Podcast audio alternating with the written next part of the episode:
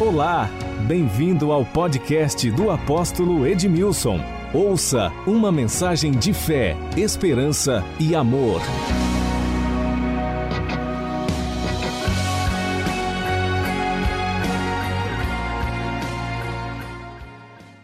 Nós estamos encerrando hoje a nossa série, A Minha Fé Tem Fundamento. A Minha Fé Tem Fundamento. Eu estava essa semana conversando com uma pessoa, ele falando a respeito da sua fé. Todos nós, sem exceção, recebemos uma formatação de pensamentos, de conceitos, de ideias. Nascemos em meio a uma cultura, quer seja ela familiar ou do local onde nós nascemos. Que o lugar onde nós nascemos formata em nós uma identidade. Eu nasci em Douradina. E alguém fala, pode vir alguma coisa boa de Douradina? O que formatou em você? Eu tenho as minhas lembranças. Depois fui para Dourados. Depois vim para Campo Grande. Mas o ambiente onde você nasce tem uma cultura. As pessoas com que você se relaciona vai formar em você uma identidade. Nós nascemos numa família, fazemos parte de uma família, e a nossa família tem uma herança cultural, quer seja de um local, de uma região. Quem nasceu no Nordeste tem a sua forma de falar, o seu jeito de pensar, o seu jeito de agir. Quem nasceu no Rio de Janeiro tem aquele jeitão malandro. Eu estou brincando. Desculpa os cariocas. Ó, temos um general carioca aqui, o Vinícius. Ô, Vinícius, eu acho lindo ali. Tem gente que não gosta, mas eu gosto do X. E o camarada foi pedir X salada, ele falou assim, dá 2X salada, 2X salada. Ele falou, porque você, 2 mais 2, ele falou, 2 mais 2. O cara falou, por que você não falou 4? Porque não tem um xizinho. Dá 2X salada, mais 2. Não é, por que você não fala logo 4? Problema, porque não tem um X. Tem gente assim. Então todos nós nascemos e fomos moldados na nossa forma de pensar. Temos uma cultura e uma herança religiosa. Quando eu olho para o apóstolo Paulo, que outrora se chamava Saulo, ele estudou aos pés do melhor mestre dos seus dias, Gamaliel. Gamaliel era um dos mestres mais extraordinários do judaísmo. E Paulo, ele foi instruído por Gamaliel. A sua identidade, a sua cultura judaica, impregnada na sua alma. E quando Jesus vem, Paulo nasceu 5 anos antes de Cristo. 5, 6 anos antes. Então quando Jesus tinha 30 anos, que começou o seu ministério, Paulo já estava com 35 anos, aproximadamente 36 anos. Imagina um homem de 35, 36 anos, já formatado a sua identidade. Quando ele viu em Jerusalém nascendo um movimento que ia contra aquilo que ele foi ensinado, ele ficou possesso. A religião era tão forte, o espírito da religião que estava sobre ele, que ele não conseguia ver além. E ele começou a perseguir os cristãos. Ele começou a perseguir aqueles que seguiam o caminho, por causa da cultura que ele herdara, o fundamento que tinha sido colocado dentro dele. Assim também Pedro. Mas Pedro, quando Jesus o chama, ele vai caminhar com Jesus. Pedro também tinha a sua formatação, a sua identidade no judaísmo. Tinha a sua cultura como um pescador, mas tinha forte dentro dele também os ensinamentos e a doutrina judaica. Mas ele vai ter a experiência com Jesus logo no início. Quando Jesus começa o ministério, aos 30 anos aproximadamente, Pedro foi um dos primeiros, Pedro, Tiago e João, a serem chamados para serem discípulos de Jesus e caminhar com Ele. Imagina que privilégio. São 5 ministérios: apóstolo, profeta, pastor, evangelista e mestre. 5.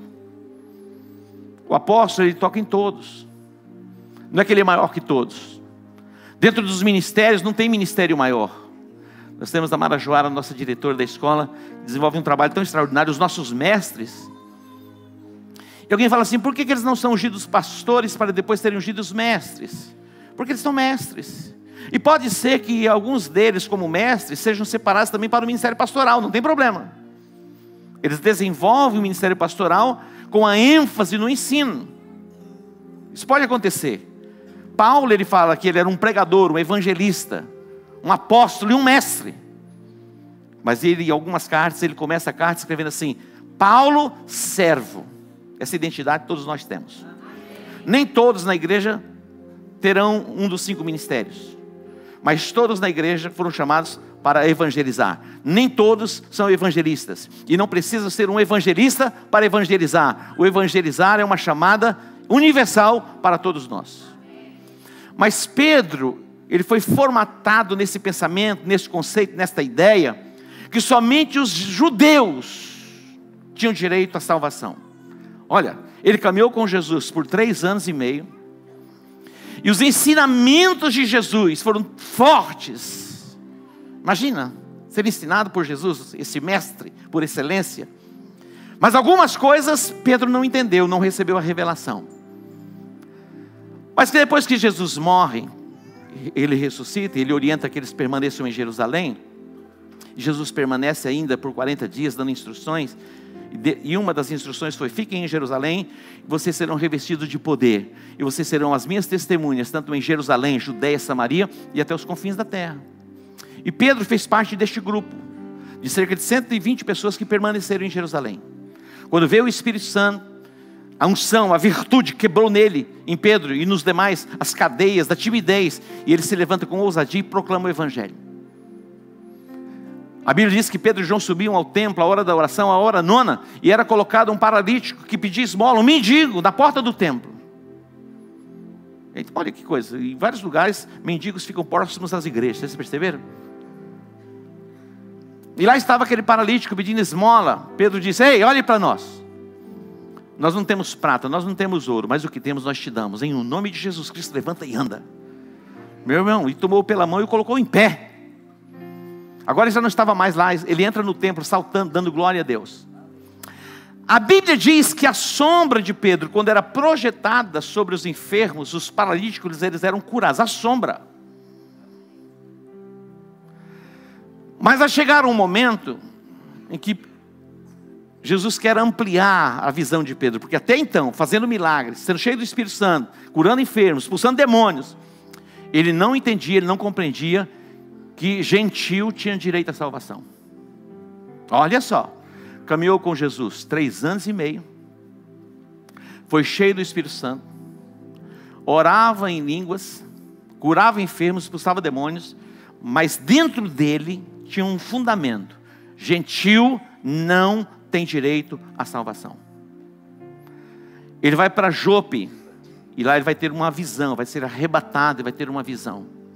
Ele viu que lençóis desciam, como que lençóis, e muitos animais naqueles lençóis. E ele ouviu uma voz que dizia: mata e come. Ele replica Deus, falou: nunca coloquei na minha boca coisa comum e imunda. Eu fico imaginando se Deus enviasse um profeta para falar com Pedro. Ele tinha cortado a orelha do profeta. Fico pensando, se fosse um anjo, mas é o próprio Deus falando com ele, para ele não ter dúvidas. Deus fala com ele uma vez, 2 vezes, 3 vezes. E ele está ali resistindo ao que Deus está falando. De repente chegam homens enviados por Cornélio. Quem era Cornélio? Um centurião da corte italiana. Ele era um oficial.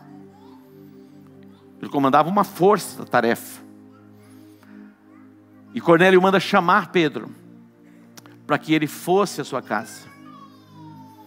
Não era lícito um judeu entrar na casa. Olha, na formatação, o que ele recebe como fundamento, não é lícito um judeu entrar na casa de um gentil.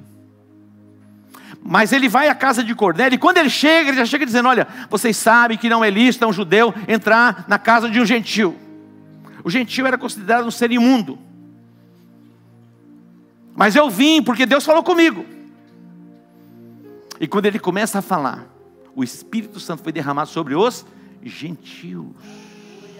Ele fazia: agora eu entendi que Deus não faz acepção de pessoas. Agora eu entendi. Hoje nós vamos entender algumas coisas que diz respeito à ceia. Nós temos aqui o pão, temos o cálice, o vinho. E eu quero ler o texto em que Jesus estabelece isso. Nós estamos diante de algo que não foi estabelecido por homens. E algumas pessoas talvez até hoje não tenham tido entendimento do que isso representa.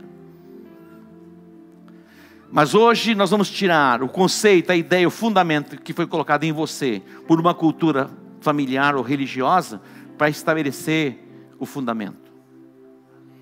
Você pode abrir o seu coração? Diga-se comigo, eu abro o meu coração para receber este fundamento. Ah, só se Jesus aparecer para mim, no meu quarto, assim, à meia-noite, aquela luz, aquele clarão, para trazer esse ensinamento. Assim como Saulo foi alcançado pela revelação, indo para Damasco, Jesus apareceu a ele. Se ele aparecer para mim, eu acredito. Presta atenção. A Bíblia diz que mais bem-aventurados são os que não viram e creram. Eu nunca vi Jesus. Eu nunca vi um anjo. Eu gostaria de ver, mas acho que se eu ver, Deus não permitiu, porque senão eu ia morrer. Começa a tremer. Mas eu gostaria de ter uma experiência com Jesus assim. Mas não é porque eu não tive que eu não acredito. E eu acredito, por quê? Por causa da sua palavra. Se está escrito o que está escrito, eu acredito. Se está na Bíblia, é a verdade. Olha o que Jesus vai dizer a respeito disso. Mateus capítulo 26, 26 e 28 diz assim. Eles estavam celebrando a Páscoa. A Páscoa é um memorial que Deus fez com os hebreus saindo do Egito. Eles estavam reunidos para celebrar a Páscoa. Era a última Páscoa em que Jesus estaria participando. Jesus participou possivelmente de todas as Páscoas durante toda a sua vida, de ano em ano. De ano em ano os judeus celebram uma Páscoa. A Páscoa para os judeus é como esse memorial para nós. Tem um significado, tem um sentido, fala no mundo do Espírito. E quando Jesus estava ali se preparando, era o tempo da Páscoa, ele é identificado como o Cordeiro de Deus, que tira o pecado do mundo, ele se assenta com os discípulos para cear. E ele é o próprio Cordeiro. E ele vai tomar o pão, e diz assim o texto, enquanto comiam, tomou Jesus um pão, e abençoando-o, partiu. E o deu aos discípulos, dizendo, tomai, comei, isto é o meu corpo. A seguir tomou um cálice, e tendo dado graças, o deu aos seus discípulos, dizendo, bebei dele todos, porque isto é o meu sangue, o sangue da nova aliança, derramado em favor de muitos, para a remissão de pecados. O pão e o vinho, o pão e o vinho, foram estabelecidos por Jesus, como memorial da nova aliança. Então tem um significado para nós. O pão representa o corpo de Cristo. O vinho representa o sangue de Cristo que foi derramado na cruz do Calvário. Agora o apóstolo Paulo, outrora chamado Saulo, vai ter o seu encontro com Jesus no caminho de Damasco. Ele estava formatado no conceito, na concepção do judaísmo. Ele era um fundamentalista. Hoje temos os fundamentalistas islâmicos. E Paulo era um desses fundamentalistas. Quem sabe hoje seria um alinhado de Bin Laden. Uma coisa assim, extremado. Ele não permitia, ele não consentia que houvesse uma outra religião a não ser o judaísmo. Mas ele vai para Damasco para prender aqueles que estavam no caminho. Ele vai ser envolvido por uma luz mais intensa do que a luz do meio-dia. Ele vai ouvir uma voz que lhe dizia, Saulo, Saulo, por que me persegues? Ele disse, quem és tu, Senhor? Naquele instante ele ficou cego. Ele foi levado para a casa de Ananias, guiado por outras pessoas. E por 3 dias ele não viu absolutamente nada. E Ananias impõe as mãos sobre ele, seus olhos se abrem. Mas não se abrem apenas agora os olhos naturais, se abrem os olhos espirituais. Ele vai começar a compreender os mistérios de Deus. Ele vai ter algumas experiências com Jesus pessoalmente, porque ele não fez parte daqueles que andaram com Jesus no discipulado de 3 anos e meio. Ele fala assim, foi como que um aborto, veio depois. Mas ele vai ter alguns encontros, e alguns desses encontros, tem um encontro tão interessante, que ele diz assim, olha, eu conheço um homem... Se no corpo, eu não sei. Se fora do corpo, eu não sei. Que foi arrebatado, esteve no terceiro céu. E viu e ouviu coisas inefáveis. Que não dá nem para compartilhar. Ele está falando dele mesmo. Eu conheço um homem, eu não sei se foi no corpo ou fora do corpo, mas que foi arrebatado, esteve no terceiro céu. E ele vai escrever em 1 Coríntios capítulo 11, olha o que ele vai escrever a respeito deste ato, para confirmar aquilo que Jesus ensinou. Ele vai dizer assim, olha, eu recebi do Senhor, numa das minhas conversas com Ele, eu recebi dele. Alguém pode pensar assim, poxa, como eu gostaria de ter algumas conversas com Jesus e receber dele alguma coisa. Presta atenção. Quando você tem um relacionamento com a palavra, você tem um relacionamento com Ele, porque Ele é a palavra. Nem todos ouviram. Muitos, elas dizem assim, olha, como eu gostaria de ter um encontro com Jesus e ser orientado por Ele. Assim como o apóstolo Paulo foi orientado. Todas as vezes que você toma a sua Bíblia. E quando você vê Mateus, Marcos, Lucas e João, algumas Bíblias têm alguns escritos em vermelho. Tem algumas palavras em preto e outras palavras em vermelho. Aproxima aqui.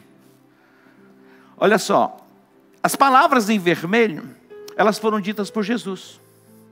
Nem todas as Bíblias são assim. Isso é uma Bíblia que se destaca.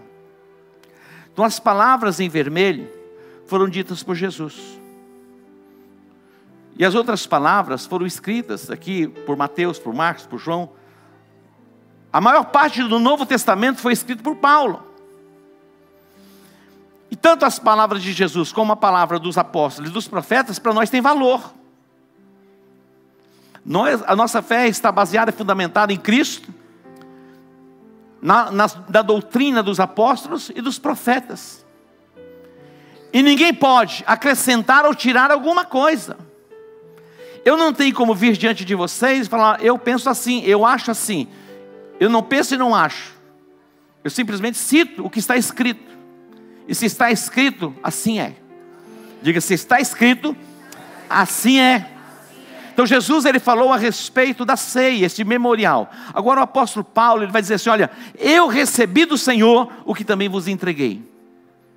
Que o Senhor Jesus, na noite que foi traído, Ele tomou o pão, Ele partiu o pão, e Ele deu graças. Ele disse, isto é o meu corpo que é entregue por vós. Versículo 25. De modo semelhante, depois de haver ceado, tomou também o cálice, dizendo, este cálice é a nova aliança no meu sangue. Fazei isto todas as vezes que o beberdes em memória de mim. Olha o que Jesus está, Paulo está dizendo, o que Jesus disse para ele. Paulo, ele está repetindo simplesmente o que Jesus disse.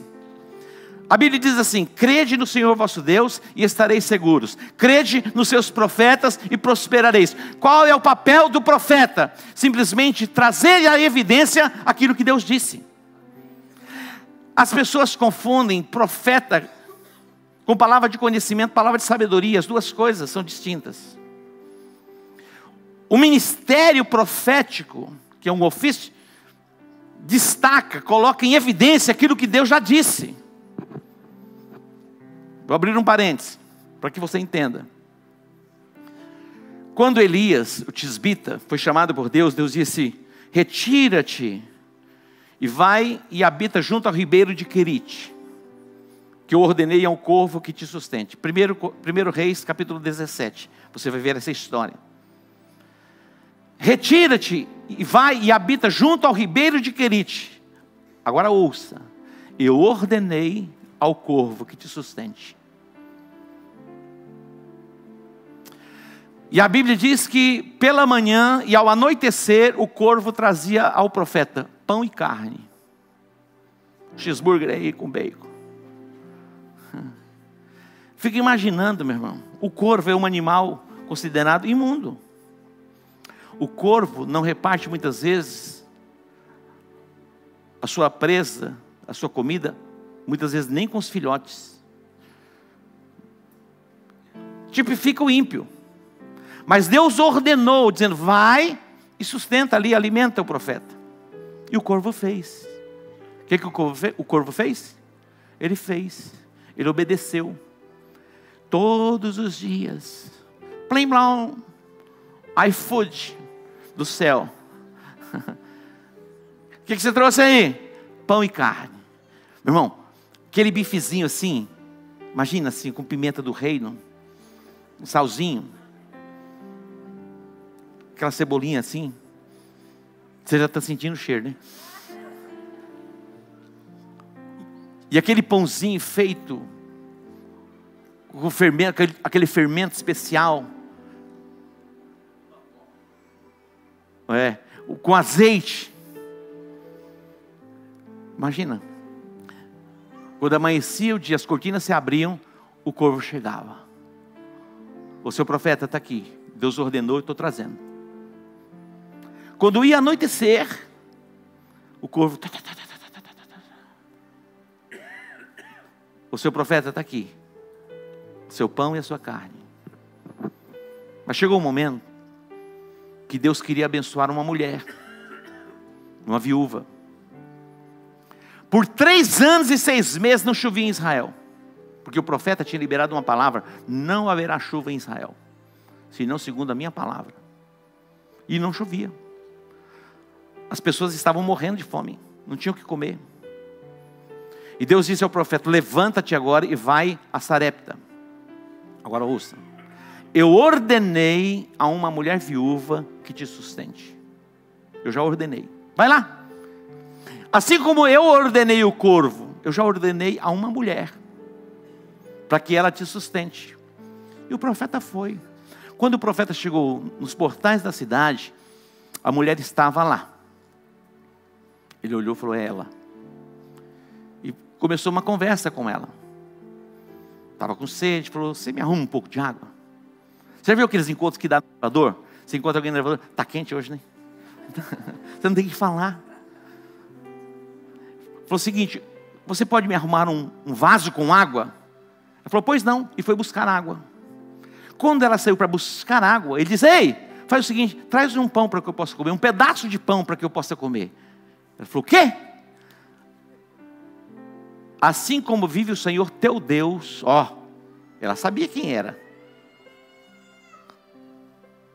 Porque ela, assim como vive o Senhor teu Deus, ela conhecia Elias, sabia que Deus ele servia, porque Deus já havia falado com ela. Assim como vive o Senhor teu Deus, eu não tenho senão um pouquinho de farinha e um pouquinho de azeite. Eu vou preparar o bolo, mas sabe quem vai comer, ô profeta? Eu e o meu filho, e vamos esperar a morte, porque não tem mais o que comer. Aí entra o profeta. Faz o seguinte, não temas. Você vai fazer conforme eu estou ordenando que você faça. Isso parece loucura, meu irmão. Uma insensatez, uma coisa absurda. Vai lá e faz, mas faz conforme aquilo que eu estou ordenando que você faça. Sabe por quê, mulher? Não vai faltar farinha na panela e não vai faltar azeite na botija. E ela tomou fé, coragem e foi e fez conforme a palavra do profeta. E quando ela fez conforme a palavra do profeta, ele pegou uma porção de farinha, é o que tinha, e fez o bolo, o pão. Quando ela olhou, meu irmão, a farinha começa a crescer. O azeite começa a multiplicar. E no outro dia, farinha crescendo, o azeite multiplicando, porque ela fez conforme a palavra do profeta. Preste atenção. A minha chamada é ativar aquilo que Deus já falou. O profeta, ele ativa em você aquilo que Deus já disse. Quando Jesus disse assim: olha, todas as vezes que vocês tomarem o pão e beberem o cálice, vocês estão anunciando a minha morte, até que eu venha. É um ato profético. E através da morte de Jesus e a ressurreição, ele venceu o inferno, despejou principados e potestades, e os expôs publicamente ao desprezo. Então quando nós participamos deste ato, é um ato profético, como um memorial. Não é um ato religioso. Nós fomos formatados na nossa mente, entendimentos, conceitos, ideias, e achamos que tinha que ser assim. mas de agora em diante você vai entender que é assim. Mas é assim por quê? Porque o apóstolo disse? É assim não, não é porque o apóstolo disse, é porque está escrito. E se está escrito, assim é. A Páscoa é o memorial da nova, a ceia é o memorial da nova aliança. Todas as festas, eu disse o quê? Todas as festas têm um significado. O carnaval tem um significado, tem um propósito. O carnaval é a maior festa que acontece no Brasil. Depois perde para as festas juninas. Tem lugares no Nordeste que eles fazem festa durante 40 dias. 40 dias de festa. Imagina 40 dias de festa. Deus, Ele estabeleceu as festas. E toda festa tem um significado. Na nossa cultura cristã, nós celebramos o domingo. Tem um significado. É a ressurreição de Jesus Cristo. O dia da ressurreição. A Páscoa tem um significado. Pentecostes, 50 dias depois da Páscoa, se celebra, tem um significado. Tabernáculos tem um significado. Tudo tem significado. Não existe nenhuma festa que não tenha significado. Não existe nenhuma festa que não tenha significado. Estão prontos? Aperte os cintos, que agora a gente vai avançar um pouquinho mais.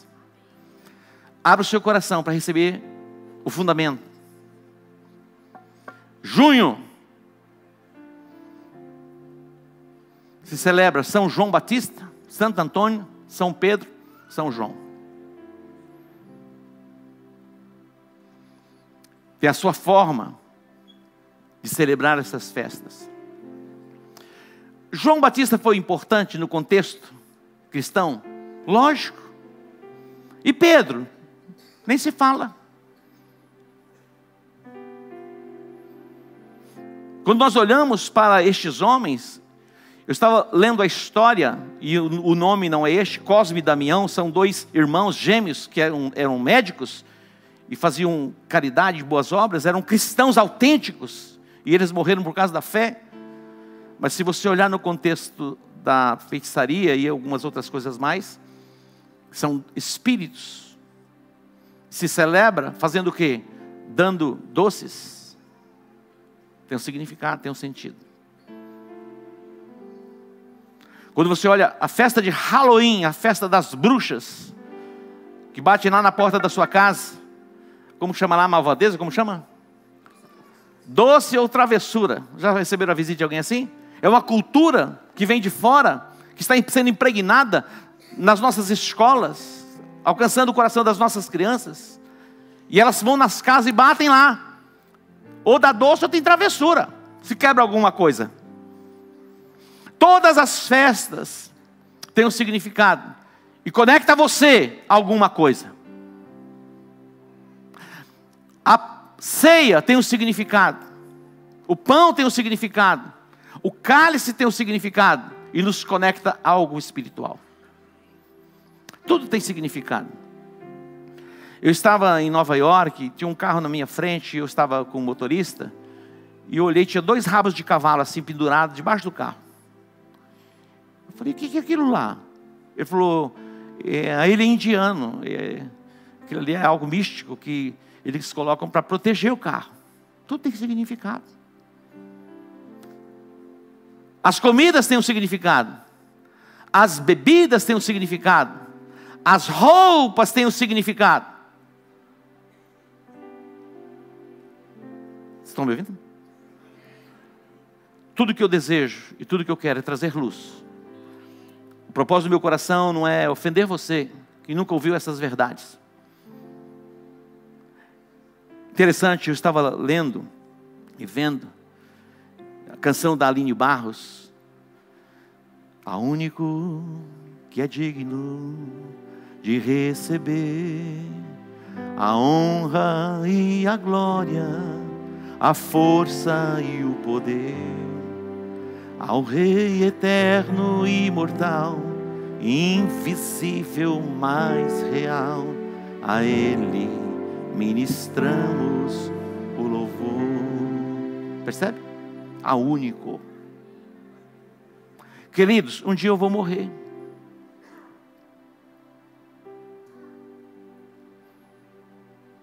Ah, que pena. Ah, que notícia terrível. Não vai se construir um altar para que vocês vão lá no CETOC, um altar para reverenciar. Pode ter uma fotografia minha. Lá, me vê, mas... A único que é digno de receber a honra. Quando eu partir, ó, de ano em ano, celebre uma festa em honra, em homenagem ao apóstolo. Nós não vamos encontrar na Bíblia Sagrada nenhuma recomendação para celebrarmos ninguém, a não ser Jesus Cristo. Apocalipse 2,14. Vocês suportam mais um pouquinho? De luz, de entendimento, de revelação. Olha só, na igreja de Pérgamo, são 7 igrejas na Ásia. Nós vamos para a Ásia o ano que vem. Para a Turquia. Quando fala nas cartas, as igrejas, na revelação do Apocalipse, Jesus ele apareceu a João. E ele vai falar e destacar pontos positivos que havia na igreja, a respeito da fé, da perseverança. Mas ele vai destacar aqui algo que eu quero que você ouça. Olha o que Jesus vai destacar. Tenho todavia contra ti algumas coisas, pois que tens aí os que sustentam a doutrina de Balaão. Ó, aí na sua igreja tem um grupo que sustenta a doutrina de Balaão. E qual é a doutrina de Balaão? Queridos, Jesus está falando com João, na revelação, a uma igreja.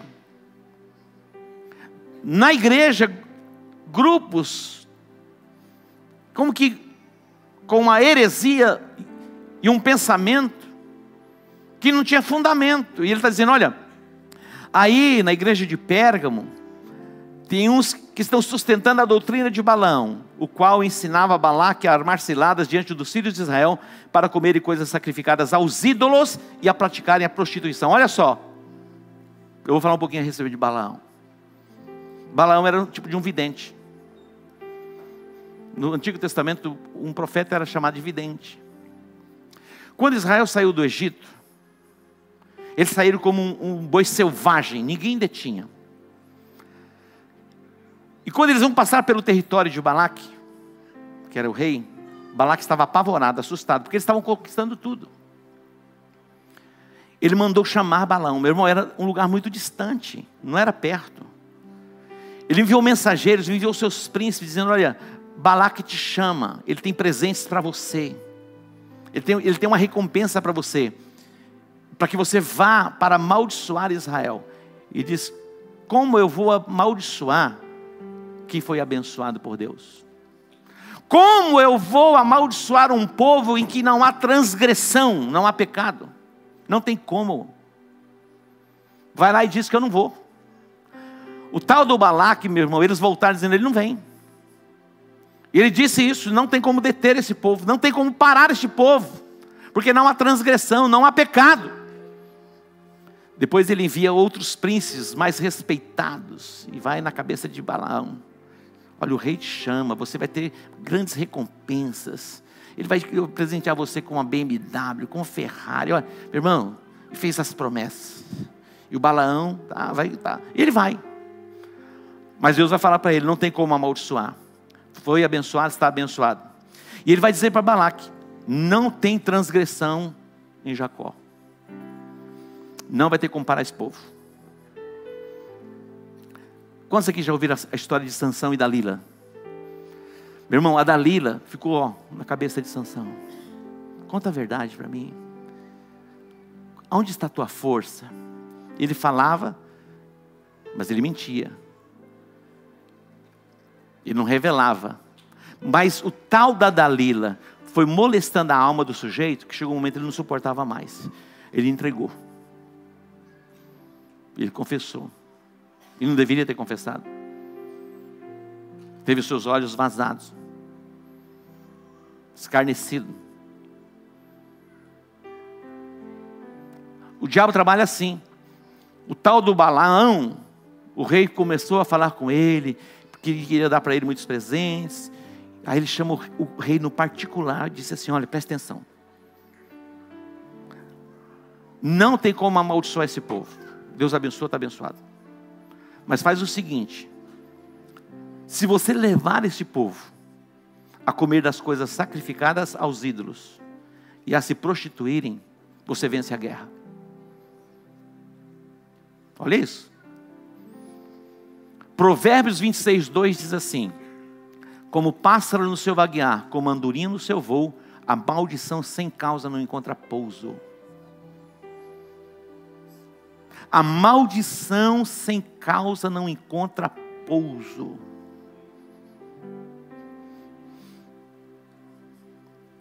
Davi foi incitado por Satanás para transgredir aquilo que Deus havia ordenado. 1 Crônicas 21. Deus disse para Davi: não conte o exército. O segredo para você conquistar e vencer não está na quantidade de homens, mas em mim. Satanás chegou para Davi: conta, conta, conta, conta. O diabo convence você a pecar, dizendo que não vai ter nada, mas depois que você peca, ele te acusa. E é essa a estratégia dele. Davi contou o exército.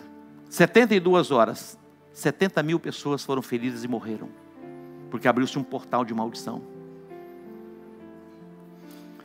O tal do Balaão, é aí que fala da doutrina de Balaão. Na igreja de Pérgamo tinha aqueles que seguiam a doutrina de Balaão, os ensinamentos de Balaão.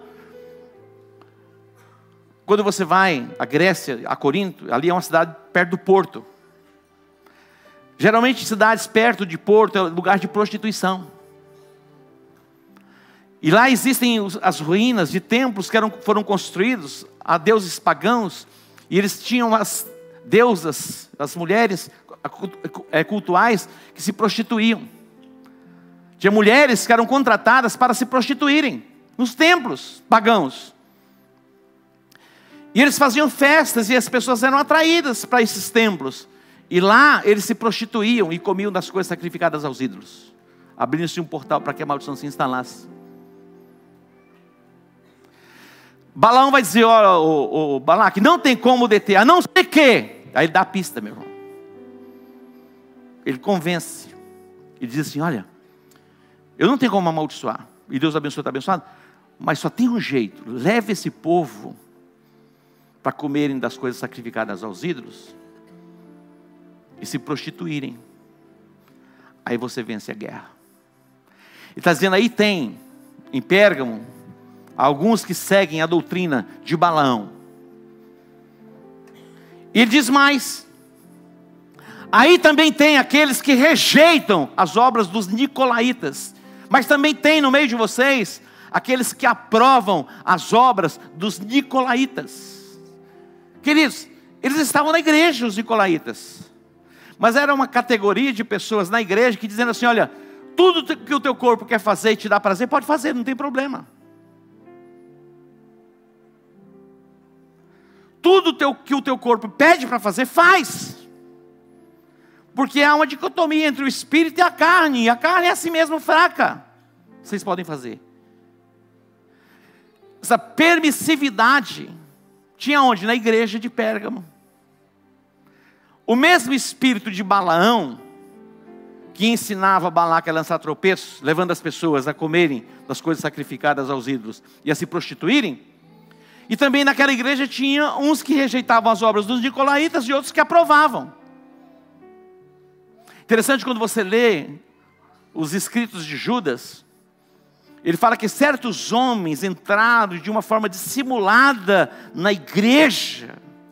Olha isso. Transtornando em libertinagem a graça do nosso Senhor Jesus Cristo. É o que a gente vê hoje. A graça suplanta tudo. E entrou um espírito. E aí entra o que? A luxúria, a lascívia. Um dos espíritos que agem para destruir a família entra pela pornografia.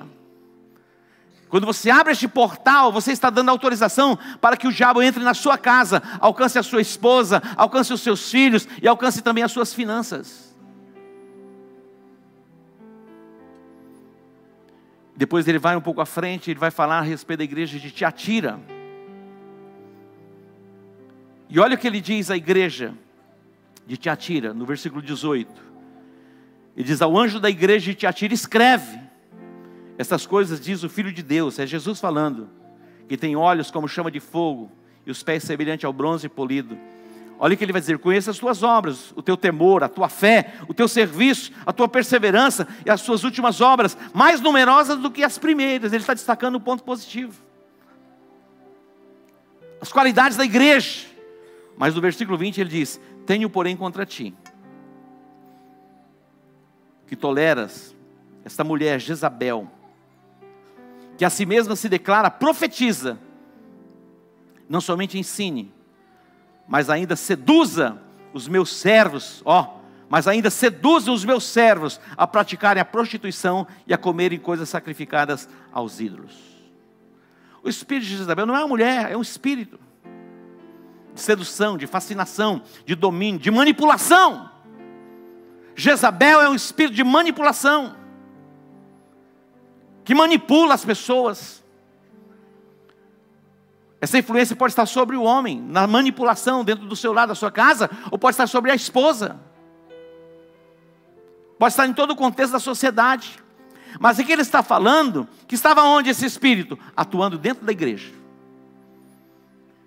convencendo, seduzindo as pessoas a quê? A se prostituírem e comerem das coisas consagradas aos ídolos. Jesus, ele estabeleceu o memorial da nova aliança.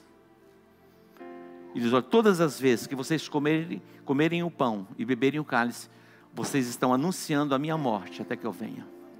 Este é o memorial. Nós poderíamos fazer este ato toda semana.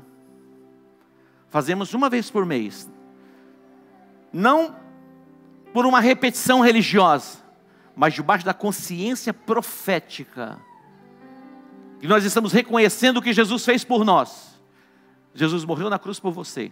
Na cruz do Calvário ele levou os teus pecados. Na cruz do Calvário ele levou as tuas enfermidades. A Bíblia diz que o castigo que nos traz a paz estava sobre ele, e pelas suas pisaduras nós somos sarados. A ceia é um memorial para você se apropriar daquilo que Jesus fez por você. A ceia é este memorial. Nós estamos diante de um memorial. O memorial, ele fala no mundo do espírito. O memorial estabelece uma conexão espiritual.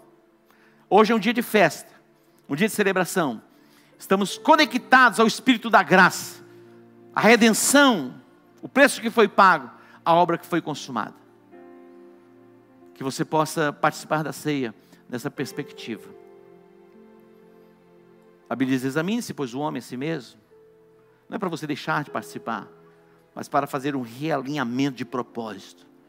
Voltar-se completamente para Deus, fundamentado na palavra. E algumas coisas que você ainda não entende, não compreende, simplesmente ora e diz: Pai, eu não estou conseguindo entender, eu não estou conseguindo compreender, mas mesmo não compreendendo, não entendendo, eu vou obedecer. Todo obediente prospera. Hoje é um bom dia para se quebrar todo espírito de manipulação, espírito de condenação, espírito de Jezabel, de Balaão, dos Nicolaítas, e colocarmos por terra, para desfrutarmos de uma vida plena, abundante aqui nessa terra. Queridos, eu acredito que nós, como igreja, podemos viver numa dimensão tão extraordinária que o mundo vai dizer: ei, o que vocês estão vivendo? Meu irmão, o mundo está neurótico, o povo está angustiado, perturbado, mas nós, como povo de Deus, podemos viver nessa dimensão. Seguir a paz com todos e a santificação. Sem a santificação, ninguém verá o Senhor. Sem santificação, ninguém verá o Senhor. Curva a sua cabeça. Glória a Deus. Estamos diante deste memorial, estamos diante da palavra. A palavra foi liberada, a palavra foi ativada, o fundamento está claro, que você possa se render ao Espírito Santo. Coisas que você não entende, você não compreende, você pode clamar e dizer: Espírito Santo, me ajuda a compreender e entender. Eu me rendo, eu me coloco diante de Ti, eu me rendo à palavra. Se coloque diante dele. Faça uma oração de entrega, faça uma oração de confissão, faça uma oração de dedicação. Uma manhã gloriosa para nos dedicarmos. Estamos entrando no segundo semestre. Você pode avançar, você pode avançar, você pode avançar desfrutando da presença de Deus. Você pode avançar sendo curado, liberto, sarado. Hoje é o dia da sua cura, é o dia da sua restauração, é o dia da sua libertação. As cadeias, as prisões do inferno, todo mover de Satanás para trazer maldição pode ser quebrado hoje pelo arrependimento, pela confissão. Faça uma oração de entrega. Faça uma oração de dedicação. Enquanto ministramos essa canção, a único, quero dar 2 minutinhos, 3 minutinhos, para você orar, se colocando diante do Senhor.